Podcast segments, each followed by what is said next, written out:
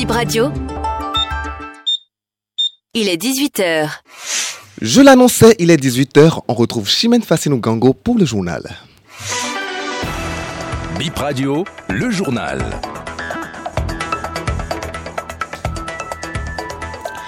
Bonsoir à toutes et à tous, c'est l'heure du journal sur Bénéfo Première et voici le sommaire.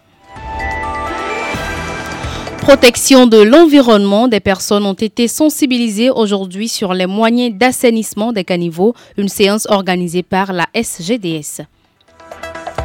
Certaines routes de la commune d'Abomey-Calavi ne sont pas très praticables, c'est ce que disent quelques habitants de Tampé. Et 12 pays africains se disputent la couronne de Miss Littérature Afrique 2024-2025. Le concours Miss Littérature est ouvert aux jeunes filles passionnées de littérature. Détails sur cette édition de l'initiative dans ce journal. À nouveau, bonsoir. Sensibilisation ce samedi matin des ménages riverains de Saint-Jean par les agents de la Société de gestion des déchets et de la salubrité SGDS. Les personnes autour du collecteur ont été sensibilisées sur les méthodes pour garder propres les caniveaux. Cette séance de sensibilisation a été précédée d'un curage du caniveau mardi dernier. Kimura Johnson, chargé du partenariat et de l'animation territoriale à la SGDS. Nous avons fait la séance de ce jour parce que nous avons remarqué euh, et aussi euh, des auditeurs ont remarqué que le collecteur de Saint-Jean était jonché d'ordures dû au fait que les ménages environnants jetaient les ordures dans les caniveaux. Donc euh, au cours de cette semaine de mardi, la SGDS a procédé au curage, au nettoyage du caniveau et nous avons jugé utile de renforcer cette activité par une sensibilisation des ménages pour demander aux, aux ménages de garder leur caniveau propre, de ne plus jeter les ordures dans les une centaine de ménages a été euh, touchés. Nous avons dépêché 23 animateurs territoriaux sur le terrain pour sensibiliser les ménages. Nous sommes passés de porte à porte essayer de toucher les ménages, les maisons. Nous avons rencontré le chef quartier également qui nous a fait part de la situation, des efforts que lui-même il opère pour pouvoir maintenir la propreté et également des actions que nous pourrons mener ensemble et la SGDS et les collectivités territoriales pour garder nos, quartiers propres. Elles étaient réceptives, elles ont même demandé à ce que on vienne de plus en plus pour sensibiliser, pour essayer de toucher ceux-là encore qui n'ont pas encore compris la nécessité de garder les déchets dans les conteneurs et les poubelles au lieu de les jeter dans la rue, dans le caniveau.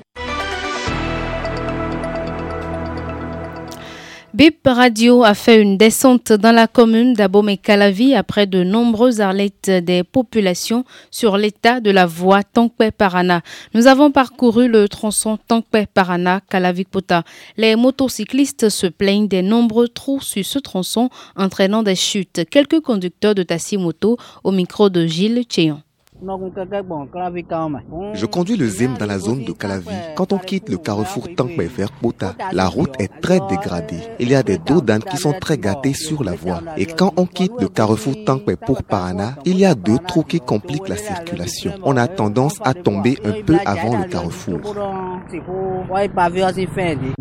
Tel que moi je vois, de Tankpe pour Parana, il y a des trous sur la route. Et si tu es un non habitué de la voie, si tu prends ta moto, tu ne vas pas t'en sortir. Secondo, les deux dames qui sont sur la voie sont cassées au milieu. Et quand on y monte, on tombe dans un creux avant de se retrouver sur la voie normale. C'est des choses qui créent des accidents.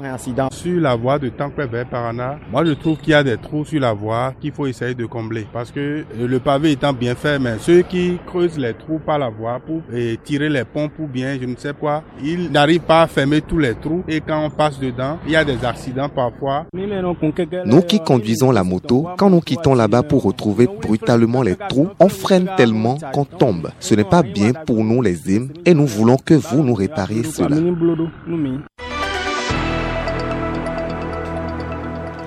La conférence épiscopale du Bénin a tenu sa deuxième session plénière du 16 au 19 janvier dernier. Leurs travaux ont porté sur plusieurs points dont la sensibilisation des auteurs de prise d'otages, de séquestration et de sacrifices humains. Les évêques du Bénin ont également encouragé les parents et les autorités béninoises à agir contre la cybercriminalité. Par rapport à la consommation des stupéfiants, la conférence a exhorté les populations au retour sur le droit chemin celui du respect des valeurs éthiques. Les conditions pour prendre part à la Biennale Miss Littérature 2024-2025 et l'agenda dévoilé cet après-midi. Le staff en charge de l'organisation anime une conférence pour mieux renseigner. Le concours est ouvert aux filles amoureuses de la lecture et de l'écriture entre 18 18 et 24 ans.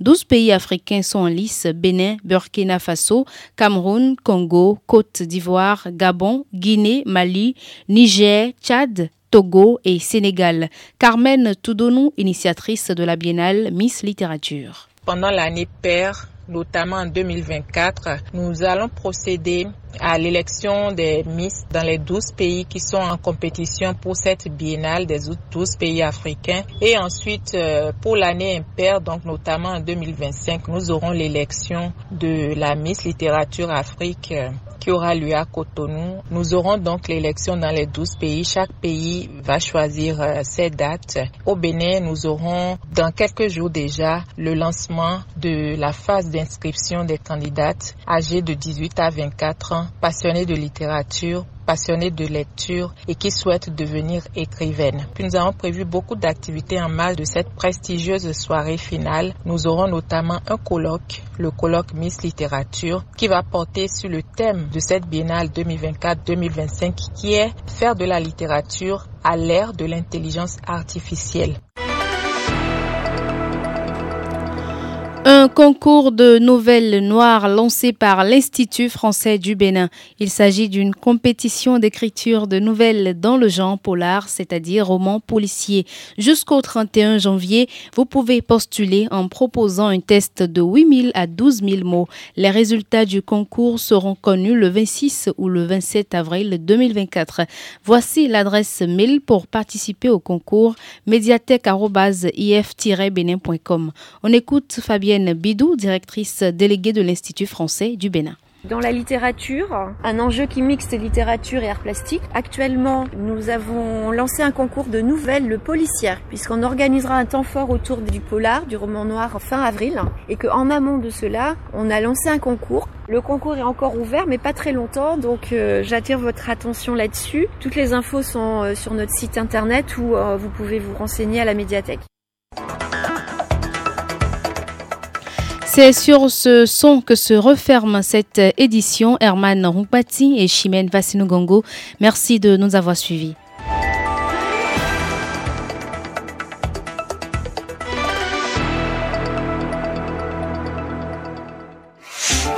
Bib Radio, ma radio, mon pays et son actu.